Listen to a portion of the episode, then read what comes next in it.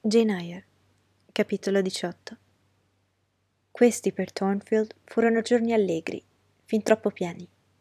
Che differenza dalla tranquillità, monotonia e solitudine dei primi tre mesi che avevo trascorso sotto quel tetto. Ogni tristezza pareva ora esclusa dalla casa, ogni melancolia dimenticata. Tutto il giorno c'era vita e movimento dappertutto. Non si poteva attraversare la galleria, una volta così silenziosa, né entrare nelle camere della facciata, una volta così desolate, senza incontrare una cameriera o un servitore. La cucina, l'ufficio, l'ingresso erano ugualmente animati e i salotti erano lasciati vuoti solo quando il cielo sereno e il sole della clemente primavera richiamavano all'aria aperta i loro ospiti.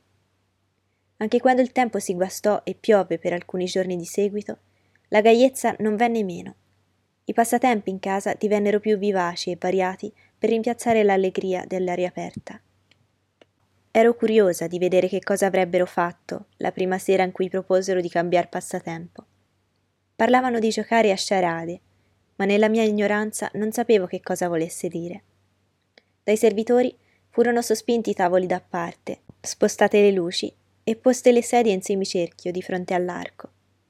Mentre il signor Chester e gli altri signori dirigevano questi cambiamenti, le signore correvano su e giù per le scale chiamando le loro cameriere.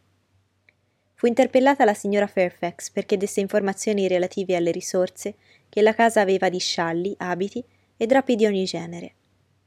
Furono saccheggiati alcuni guardaroba del terzo piano e quei che contenevano in fatto di corpetti, mantelli, vestiti di broccato, di raso, di pizzo, fu portato sulle braccia delle cameriere e gli indumenti scelti furono trasportati nel salottino. Frattanto, il signor Chester aveva nuovamente riunite le signore e aveva scelto le sue compagne di gioco. La signorina Ingram sta con me, naturalmente, disse, dopo aver fatto il nome delle due signorine Ashton e della signora Dent. Si volse verso di me. Io gli stavo per caso vicino, perché avevo appena allacciato il braccialetto della signora Dent, che si era aperto. Vuol giocare? Chiese. Scossi la testa. Temei che avrebbe insistito, invece mi permise di ritornare nel mio tranquillo angolino. Con le sue compagne si ritirò allora dietro la tenda. L'altro gruppo, che era diretto dal colonnello Dent, sedette sulle sedie disposte in crescendo. Uno degli uomini, il signor Ashton, che mi aveva vista, mi propose di giocare con loro, ma Lady Ingram subito respinse la proposta. No? la sentii dire. Ha l'aria troppo stupida per un gioco di questo genere. Poco dopo suonò un campanello e la tenda si alzò. Si vide oltre l'arco la grossa figura di Sir George Lynn, che era fra quelli scelti dal signor Rochester, avvolto in un lenzuolo bianco. Su un tavolino dinanzi a lui stava appoggiato un libro aperto e al suo fianco c'era Amy Ashton con un libro in mano e sulle spalle il mantello del signor Rochester. Una mano invisibile fece squillare un campanello. Allora avanzò Adele e sparse sul pavimento dei fiori che teneva in un cestino appeso al braccio. A questo punto apparve la bella signorina Ingram, tutta vestita di bianco, con un velo in testa e una ghirlanda di rose sulla fronte. Al suo fianco camminava il signor Rochester e insieme si avvicinarono al tavolino. Si inginocchiarono mentre la signora Dente e Louisa Ashton, vestite pure di bianco, facevano loro da seguito. Seguì una cerimonia a gesti, in cui era facile riconoscere una pantomima che rappresentava un matrimonio, finita la quale il colonnello Dente e la sua comitiva si consultarono un momento e poi il colonnello disse Sposa. Il signor Rochester si inchinò e la tenda si chiuse. Passò un lungo intervallo prima che questa si rialzasse di nuovo. Questa volta si offrì agli occhi una scena molto più elaborata della prima. Per entrare nel salotto della sala da pranzo, come ho già detto, occorreva salire due gradini e a un paio di metri da questi apparve una larga vasca di marmo, che circondata da piante esotiche abitate da pesci dorati, stava di solito nella serra, e donde, grande e pesante com'era, era stata rimossa, non senza fatica. A fianco della vasca, sul tappeto, era seduto il signor Rochester, coperto di scialli e con un turbante in capo. Gli occhi neri e la carnagione bruna erano in armonia col suo costume. aveva tutto l'aspetto di un emiro orientale, strangolatore o strangolato con la corda dell'arco. Subito si fece avanti la signorina Ingram. Anch'essa era vestita in foggia orientale, una sciarpa cremisi che le fasciava il busto, un fazzoletto ricamato legato intorno alle tempie, le braccia nude ben modellate, una delle quali reggeva un'anfora appoggiata leggeramente sul capo. Sia le sue fattezze che la messa in scena suggerivano l'idea di una principessa ebrea al tempo dei patriarchi, e certamente questo voleva rappresentare. Essa si avvicinò alla vasca e si curvò come a riempire l'anfora, poi la rimise sul capo. La figura accanto al pozzo le si accostò per chiederle qualcosa. Lei, premurosa, consegnò l'anfora per offrire da bere. Egli allora tirò fuori dal seno uno scrigno e le mostrò splendidi braccialetti e orecchini. Essa si inginocchiò con gesti di ammirazione e stupore, e lui pose il tesoro ai suoi piedi poi allacciò i bracciali alle braccia e i cerchi alle orecchie della giovane, che esprimeva incredulità e piacere. La scena rappresentava Eleasao e Rebecca. Mancavano solo i cammelli. Le teste del gruppo che doveva indovinare si accostarono, per mettersi evidentemente d'accordo sulla parola espressa dalla scena. Il colonnello Dent, loro portavoce, richiese il quadro nell'insieme, dopodiché si riabbassò la tenda. Nel terzo quadro apparve solo una parte della sala da pranzo, limitata dal resto della stanza da un paravento, su cui erano appesi dei drappi scuri. La vasca di marmo era stata tolta e al suo posto c'erano un tavolo di abete e una sedia da cucina. La scena era illuminata non dalle candele, che erano state spente, ma dalla luce di una lanterna. Nel mezzo sedeva un uomo coi pugni chiusi sulle ginocchia e gli occhi a terra. Era il signor Rochester e subito lo riconoscemmo nonostante la faccia sporca, i vestiti a brandelli, l'espressione torva e dispirata, i capelli spettinati. Prigione! esclamò il colonnello Dent, e la sciarada fu risolta. Passò un intervallo abbastanza lungo e gli attori, dopo essersi cambiati di vestito, rientrarono nella sala da pranzo. Il signor Rochester accompagnava la signorina Ingram. Lei lo complimentava come attore. Sa, disse, che dei tre personaggi che ha incarnati mi piace più di tutti l'ultimo. Oh, se fosse vissuto un po' di anni prima, sarebbe stato un bandito romanzesco intrepido. È andata via tutta la fuliggine dalla mia faccia? Egli chiese, volgendosi verso di lei. Oimè, sì, ed è un peccato. Nulla si addiceva di più alla sua carnagione che quel trucco da malandrino. Le piacerebbe allora un eroe da strada, maestra? Un eroe inglese da strada maestra sarebbe quel che più si avvicina a un brigante italiano, che sarebbe battuto solo da un pirata levantino. Ebbene, chiunque sia, si ricordi che lei è mia moglie, ci siamo sposati un'ora fa, in presenza di tutti questi testimoni. Essa ebbe un piccolo riso forzato e arrossì. Ora, Dent, continuò il signor Rochester, tocca a lei. E mentre l'altro gruppo si ritirava, lui e la sua compagnia occuparono i posti vuoti e la signorina Ingram sedette alla sua destra e gli altri occuparono le sedie tutt'intorno. Oramai smisi di osservare gli attori e di aspettare con interesse che si alzasse la tenda. La mia attenzione fu tutta attratta dagli spettatori e gli occhi, prima fissi verso l'arco, erano ora irresistibilmente attirati dal semicerchio delle sedie. Non ricordo più quale fu la sciarada rappresentata dal colonnello Dent, e dai suoi compagni, se la parola proposta fosse indovinata, ma ricordo ancora il consultarsi dopo ogni scena. Vedo ancora il signor Rochester volgersi alla signorina Ingram e la signorina Ingram a lui, e curvare la testa tanto che i suoi riccioli lucenti quasi gli toccavano la spalla e gli ondeggiavano sul petto. Sento ancora il loro bisbigliare, ricordo gli sguardi che si scambiavano, come se lo spettacolo si svolgesse ancora sotto i miei occhi. Avevo imparato ad amare il signor Rochester.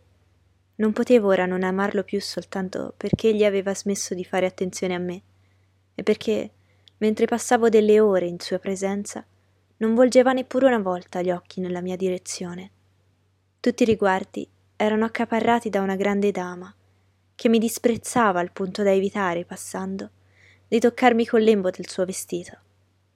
Se per caso i suoi neri occhi autoritari cadevano su di me, li ritraeva immediatamente, come da un oggetto che non meritava d'essere guardato. Non potevo cessare di amarlo, perché mi sentivo sicura che egli presto avrebbe sposato proprio quella signorina, nella quale vedevo quotidianamente una sicurezza orgogliosa circa le intenzioni del signor Rochester nei propri confronti, e perché potevo constatare, ora per ora, che egli le faceva la corte in modo non curante, che consisteva più nel farsi cercare che non nel cercare, ed era tuttavia affascinante nella sua negligenza e irresistibile nella sua superbia. Non c'era nulla in tutto questo che valesse a raffreddare il mio amore, ma invece molto per farmi invadere dalla disperazione, molto per suscitare in me la gelosia. Ma una persona nella mia posizione poteva essere gelosa di una donna come la signorina Ingram. In fondo non provavo gelosia, o almeno molto raramente. La mia sofferenza non si poteva spiegare con questa parola. La signorina Ingram era troppo inferiore, secondo me, per suscitare gelosia. Mi si perdoni il paradosso, so bene quello che voglio dire. Essa era molto brillante, ma non era spontanea. Era una persona fine e piena di risorse, ma possedeva uno spirito meschino e un cuore sterile. Non fioriva nulla spontaneamente su quel terreno. Nessun frutto naturale vi portava la gioia con la sua freschezza. Non era buona, non era originale. Aveva l'abitudine di ripetere le sonanti frasi dei libri. Non aveva mai un'opinione personale. Affettava una forte sentimentalità, ma ignorava la simpatia e la pietà.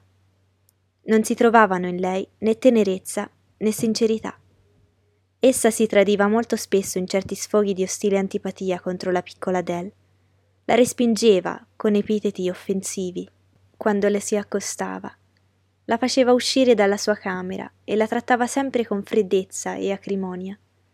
Altri occhi, oltre i miei, osservavano dappresso queste manifestazioni del suo carattere con chiaroveggenza e sagacità. Sì, lo stesso signor Rochester, il futuro sposo, esercitava sulla sua promessa una sorveglianza continua. Ed era questa sagacità, questa circospezione, questa consapevolezza perfetta dei difetti della sua bella, questa assenza evidente di passione nei suoi sentimenti, che costituivano la fonte della mia perenne tortura. Egli la sposava, forse, per ragioni di famiglia o di politica, per convenienza, a causa della sua classe sociale e della sua parentela. Non le avrebbe mai donato il suo amore, e il carattere di lei sarebbe stato incapace di conquistare quel tesoro. Era questo il punto che mi faceva soffrire, che alimentava la mia febbre. Essa non riusciva a farlo innamorare. Se alla fine fosse riuscita vittoriosa ed egli le avesse concesso e posto sinceramente ai piedi il suo cuore, mi sarei messa in disparte e sarei stata come morta per essi.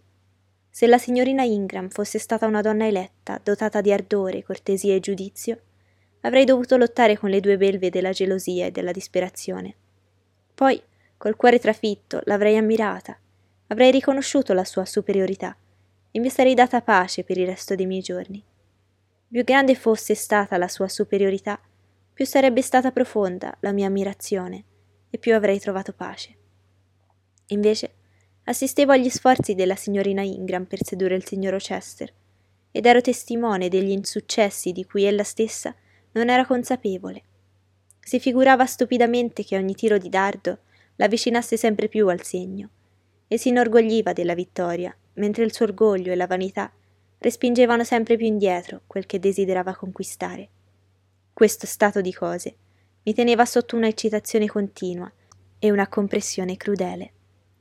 Quando sbagliava, capivo come avrebbe potuto riuscire.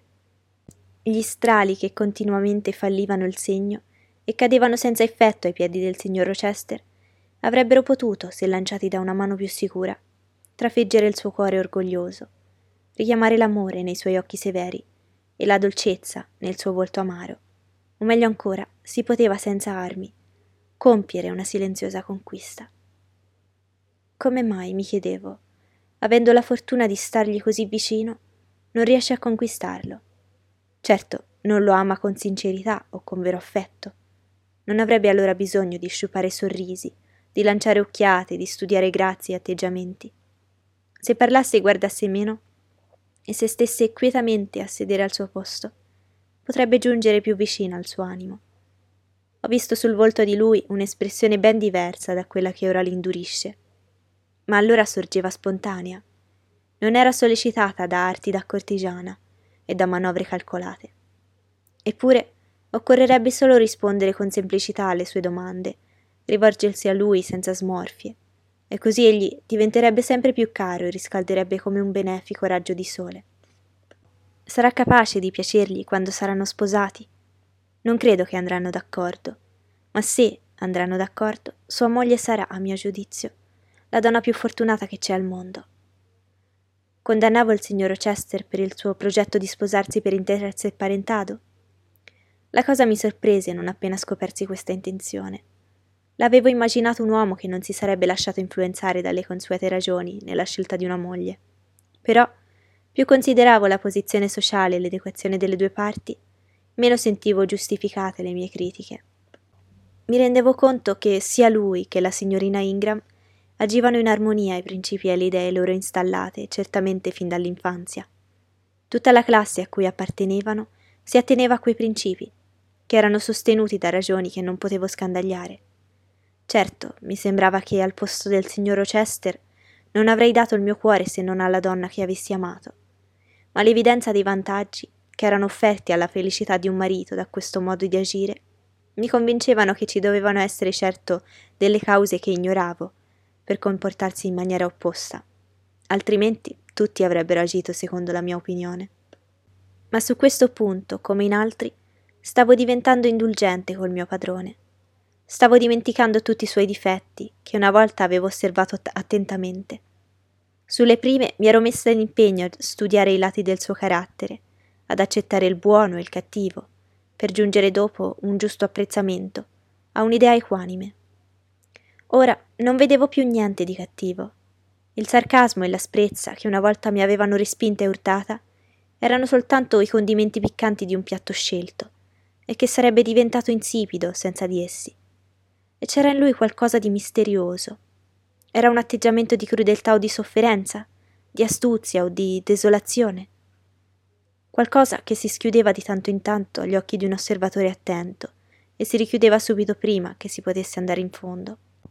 Quel qualche cosa che mi faceva paura, come se avessi camminato su un terreno vulcanico e all'improvviso avessi sentito tremare il suolo e l'avessi visto aprirsi.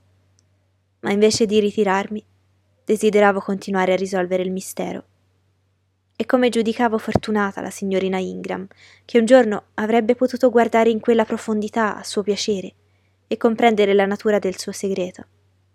Ma mentre mi preoccupavo soltanto del mio padrone della sua futura sposa, e non vedevo che loro, e non sentivo che i loro discorsi, e non osservavo che i loro movimenti, tutti gli altri erano presi dai propri piaceri e interessi personali.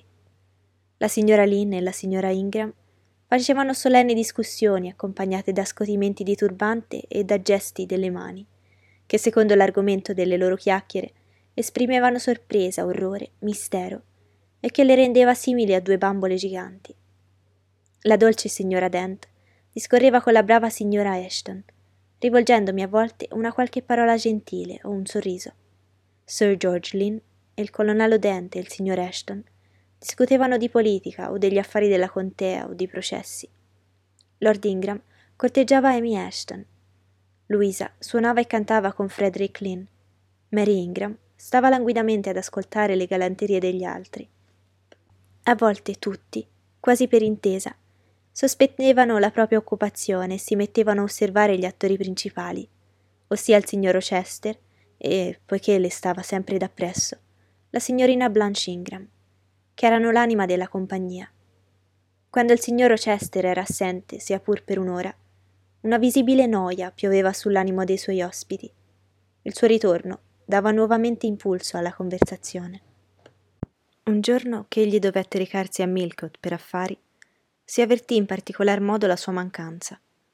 Non era probabile che rientrasse se non molto tardi. Nel pomeriggio cominciò a piovere e la passeggiata fino a un accampamento di zingari che si era da poco installato nel comune di Hay, dovette essere rimandata. I signori erano andati nella scuderia. I giovanotti, insieme alle signorine, stavano giocando in sala da biliardo. Le due vedove, la signora Ingram e la signora Lynn, giocavano quietamente a carte. Blanche Ingram, dopo aver respinto con arroganza gli sforzi della signora Dente e della signora Ashton di trascinarla nella conversazione, aveva prima cantato al piano qualche aria sentimentale e poi, preso un romanzo dalla libreria, si era distesa su un divano con altera indifferenza, per ingannare le ore tediose dell'assenza del signor Rochester, sprofondandosi nella lettura. La casa era silenziosa e non si sentiva che il cozzare delle palle che proveniva dal biliardo, situato al piano superiore. Cadeva il crepuscolo e il pendolo aveva già avvertito che era l'ora di vestirsi per il pranzo, allorché la piccola Adele, inginocchiata vicino a me nel vano della finestra, esclamò Voilà, monsieur Rochester, qui revient. Mi voltai e la signorina Ingram schizzò precipitosamente dal divano. Anche gli altri presenti sospesero le loro occupazioni. In quell'istante si poterono udire un rullio di ruote e il galoppo di un cavallo sulla ghiaia umida. Si avvicinava una vettura postale. Come mai ritorna a casa in vettura? disse la signorina Ingram. Quando è partito cavalcava Mesrur, non è vero? E aveva con sé Pilot. Che cosa ne ha fatto delle bestie? Così dicendo, avvicinò alla sua alta persona il suo voluminoso vestito, così vicino alla finestra che fui obbligata a tirarmi indietro a rischio di rompermi la colonna vertebrale. Nel suo ardore non mi aveva vista, ma appena mi ebbe notata, strinse le labbra con disprezzo e si diresse verso un'altra finestra. La vettura si fermò. Il vetturino suonò alla porta, intanto che balzava a terra un signore in tenuta da viaggio. Non era il signor Rochester, ma uno straniero alto ed elegante. Che scimmietta irritante e noiosa! esclamò la signorina Ingram rivolta ad Adele. Chi ti ha fatto arrampicare sulla finestra per dare delle notizie sbagliate? E mi gettò uno sguardo di collera, come se fosse stata colpa mia. Si sentì parlare nel vestibolo e tosto il nuovo arrivato entrò in salotto. Si inchinò dinanzi a Lady Ingram, come a quella che gli parve la più anziana. Giungo, mi pare in un momento inopportuno, signora, disse. Il mio amico, signor Rochester, è fuori di casa, ma ho fatto un lungo viaggio e penso che la nostra vecchia e intima amicizia mi conceda la libertà di fermarmi qui fino al suo ritorno. Le sue maniere erano cortesi, il suo accento mi colpì perché qualche cosa di insolito. Senza essere straniero, non era schiettamente inglese. Poteva avere circa gli anni del signor Rochester, ma a parte questo, era un uomo di bello aspetto, specialmente a prima vista. A un esame più attento, scopersi nel suo viso qualche cosa di sgradevole. I suoi lineamenti erano regolari, ma fiacchi, occhi grandi e ben tagliati, ma mancanti di vita, almeno così giudicai. Il campanello avvertì gli ospiti che era l'ora di cambiarsi. Non lo rividi che dopo il pranzo. Sembrava sentirsi a suo agio, ma la sua fisionomia mi piacque ancor meno. Mi colpì quel suo essere a un tempo agitato e senza spirito. Gli occhi si muovevano intorno, senza espressione. Questo gli dava un'aria strana, che non avevo mai notato in nessuno. Pur essendo un uomo bello e non spiacevole, sentivo per lui una grande repulsione. Non c'era nessuna energia in quella faccia ovale dalla pelle liscia, né fermezza nel suo naso aquilino, nella sua boccuccia vermiglia, né riflessione nella sua fronte bassa e piatta, né autorità nell'occhio bruno e vuoto. Seduta al mio solito posto, lo guardavo alla luce dei candelabri del camino, che lo illuminavano in pieno, poiché aveva trascinato una poltrona vicino al fuoco, come se sentisse freddo. Lo misi a confronto col signor Rochester e pensai che la differenza era come quella che passa fra un lustro anatroccolo e un fiero falcone, fra una mite pecora e il cane dal ruvido pelo e dall'occhio vigile, suo guardiano. Egli aveva parlato del signor Rochester come di un vecchio amico. Che strana amicizia doveva essere stata la loro, una vera dimostrazione del vecchio adagio gli estremi si toccano. Si trovavano vicino a lui due o tre signori, e ogni tanto afferravo qualche briciola della loro conversazione attraverso il salotto. Dapprima non potei cogliere il senso di quel che sentivo, perché i discorsi di Louisa Ashton e di Mary Ingram, situate vicino a me, coprivano i frammenti di frasi che mi pervenivano di tanto in tanto. Queste due parlavano dello straniero, tutte e due lo definivano un bell'uomo. Luisa diceva che era splendido e che lo adorava. E Mary diceva che la sua graziosa bocca e il suo naso aquilino corrispondevano al suo ideale di bellezza. E che dolce carattere traspare dalla sua fronte, esclamò Luisa. È amabile, senza quegli aggrottamenti che mi urtano, e che placidità negli occhi e nel sorriso. Con mio gran sollievo, Henry Lynn le chiamò dall'altro lato della stanza per discutere qualche punto della differita gita a Hay Common. Potei allora concentrare tutta la mia attenzione sul gruppo che era accanto al fuoco, e così seppi che il nuovo venuto si chiamava Mason. Poi appresi che era appena sbarcato in Inghilterra e che veniva da un paese caldo, ed era quello certamente la ragione per cui la sua carnagione era così gialla, e perché stava tanto vicino al fuoco e teneva il soprabito in casa. I nomi, quindi di Giamaica, Kingston e Spanish Town, mi informarono che dimorava nelle Antille, e poco dopo, con non poca sorpresa, venne a sapere che là aveva per la prima volta conosciuto il signor Rochester. Parlava dei calori torridi, degli uragani e delle stagioni delle piogge in quelle terre che non piacevano al suo amico.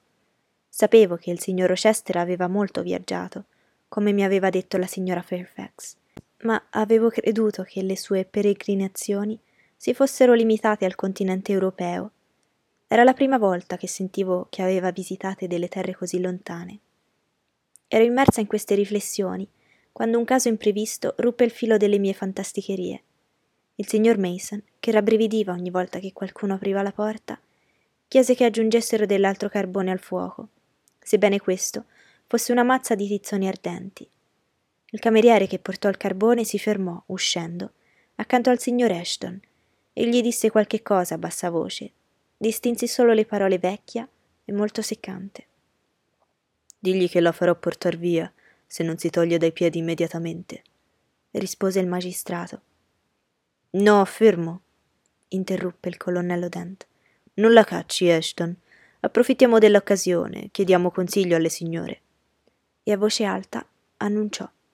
Signore, parlavate di andare a Hay Common per visitare l'accampamento degli zingari. Sam dice che si trova fra la servitù una vecchia zingara e che insiste per essere introdotta, per leggervi la sorte. Volete vederla? Certo, colonnello, gridò Lady Ingram non incoraggerà questa vile imbrogliona. La mandi via immediatamente, con ogni mezzo. Ma nessuno riesce a persuaderla a partire, signora, disse il cameriere. Ora la signora Fairfax sta cercando di convincerla, ma essa ha collocata una sedia all'angolo del camino e ha dichiarato che nessuno la farà sloggiare se non avrà prima il permesso di entrare qui. E che cosa vuole? chiese il signor Ashton. Dire la buona ventura alle signore e ai signori e giura che deve dirla e che la dirà. E che aspetto ha? domandarono le signorine Ashton a un fiato. È un essere pauroso, signorine, nera quasi come un corvo. Allora è una vera strega, esclamò Frederick Lynn. Lasciamola entrare allora. Certamente, appoggiò suo fratello. Sarebbe un peccato perdere questa occasione per divertirci. Miei cari ragazzi, che cosa ne pensate? esclamò Lady Lynn. Non posso ammettere tale contraddizione, fece eco la vedova Ingram. Invece sì che puoi e lo vuoi, dichiarò Blanche in tono arrogante, girandosi sul seggiolino del piano, dove era rimasta silenziosa, fingendo di esaminare dei libri di musica. Sono curiosa di sentirmi dire la sorte, quindi Sam ordina alla buona donna di entrare. Cara Blanche, ricorda sì, ricordo tutto quello che vuoi dirmi, ma io devo fare a modo mio. Lesto, Sam? Sì, sì, gridarono tutti insieme i giovanotti e le signorine. Falla entrare, sarà un bel divertimento. Il cameriere esitò ancora. Ha un aspetto così ripugnante. Va! Ordinò la signorina Ingram, e l'uomo uscì. Tutti furono presi dall'eccitazione, ridevano e scherzavano quando Sam ritornò. Ora non vuol più venire, disse. Dice che non è la sua intenzione di apparire dinanzi al volgo. Devo farla entrare in una stanza da sola e quelli che desiderano consultarla devono andare da lei uno alla volta.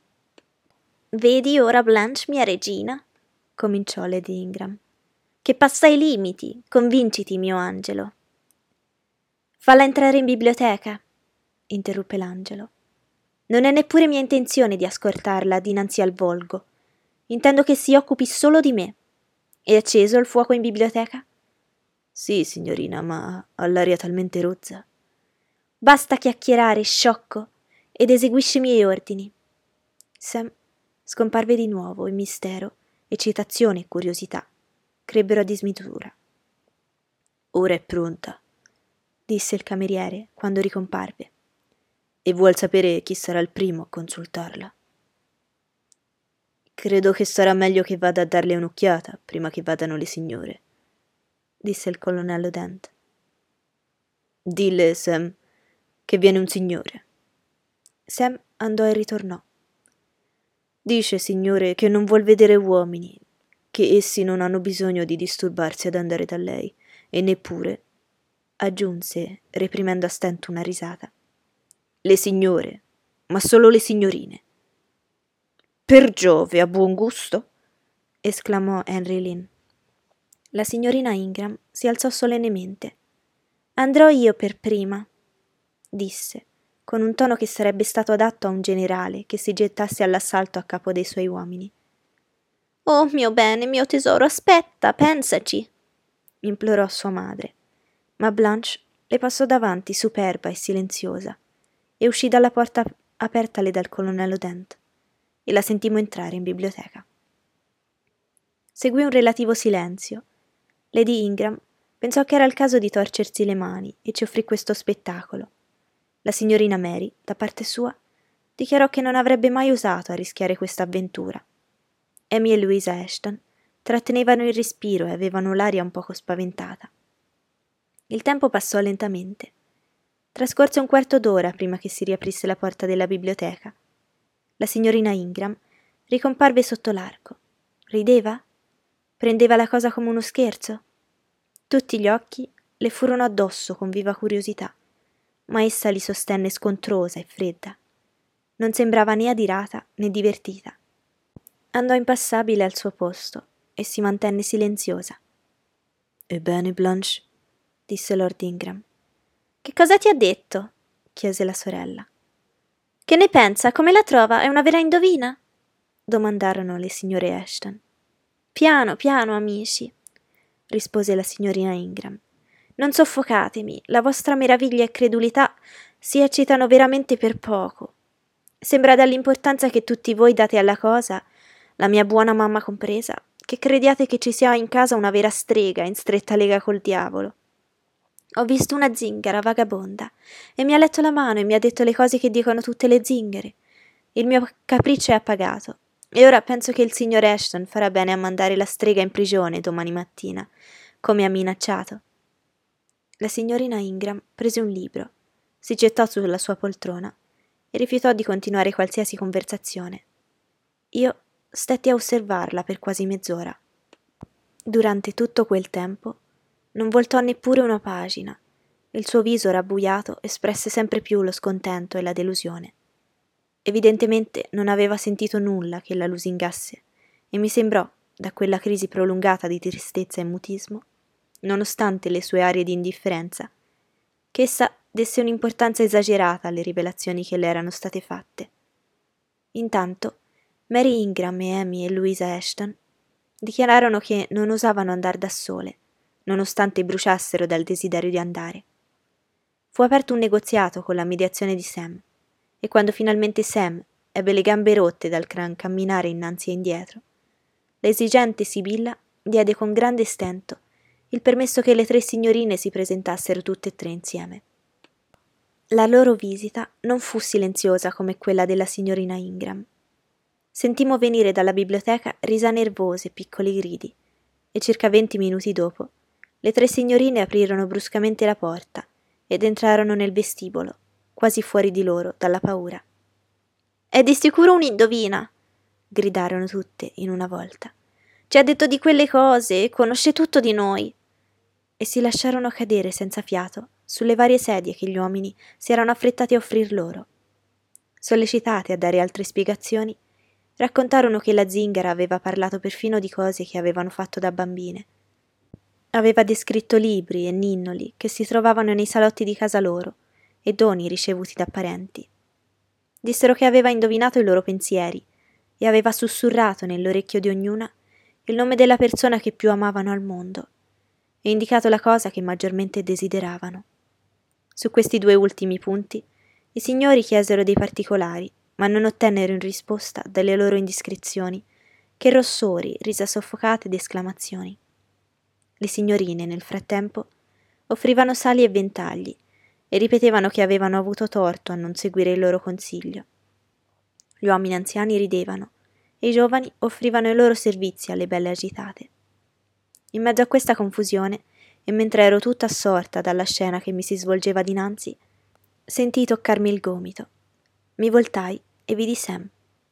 Signorina, la zingara ha detto che c'è nella sala un'altra giovane che non è stata ancora da lei e giura che non se ne andrà se non ha visto tutte. Penso che deve essere lei, non c'è nessun'altra. Che cosa devo dirle? Oh, che andrò senz'altro, risposi. Ero contenta di questa opportunità inaspettata per appagare la mia curiosità. Senza essere notata, poiché tutti erano intorno al terzetto appena ritornato, uscì dalla sala e chiusi la porta dietro di me. Se vuole, signorina, disse Sam, resterò nel vestibolo e se ha paura mi chiami ed entrerò. No, Sam, ritorna in cucina. Non mi sento affatto spaventata. Infatti, non avevo paura ma sentivo solo interesse e curiosità.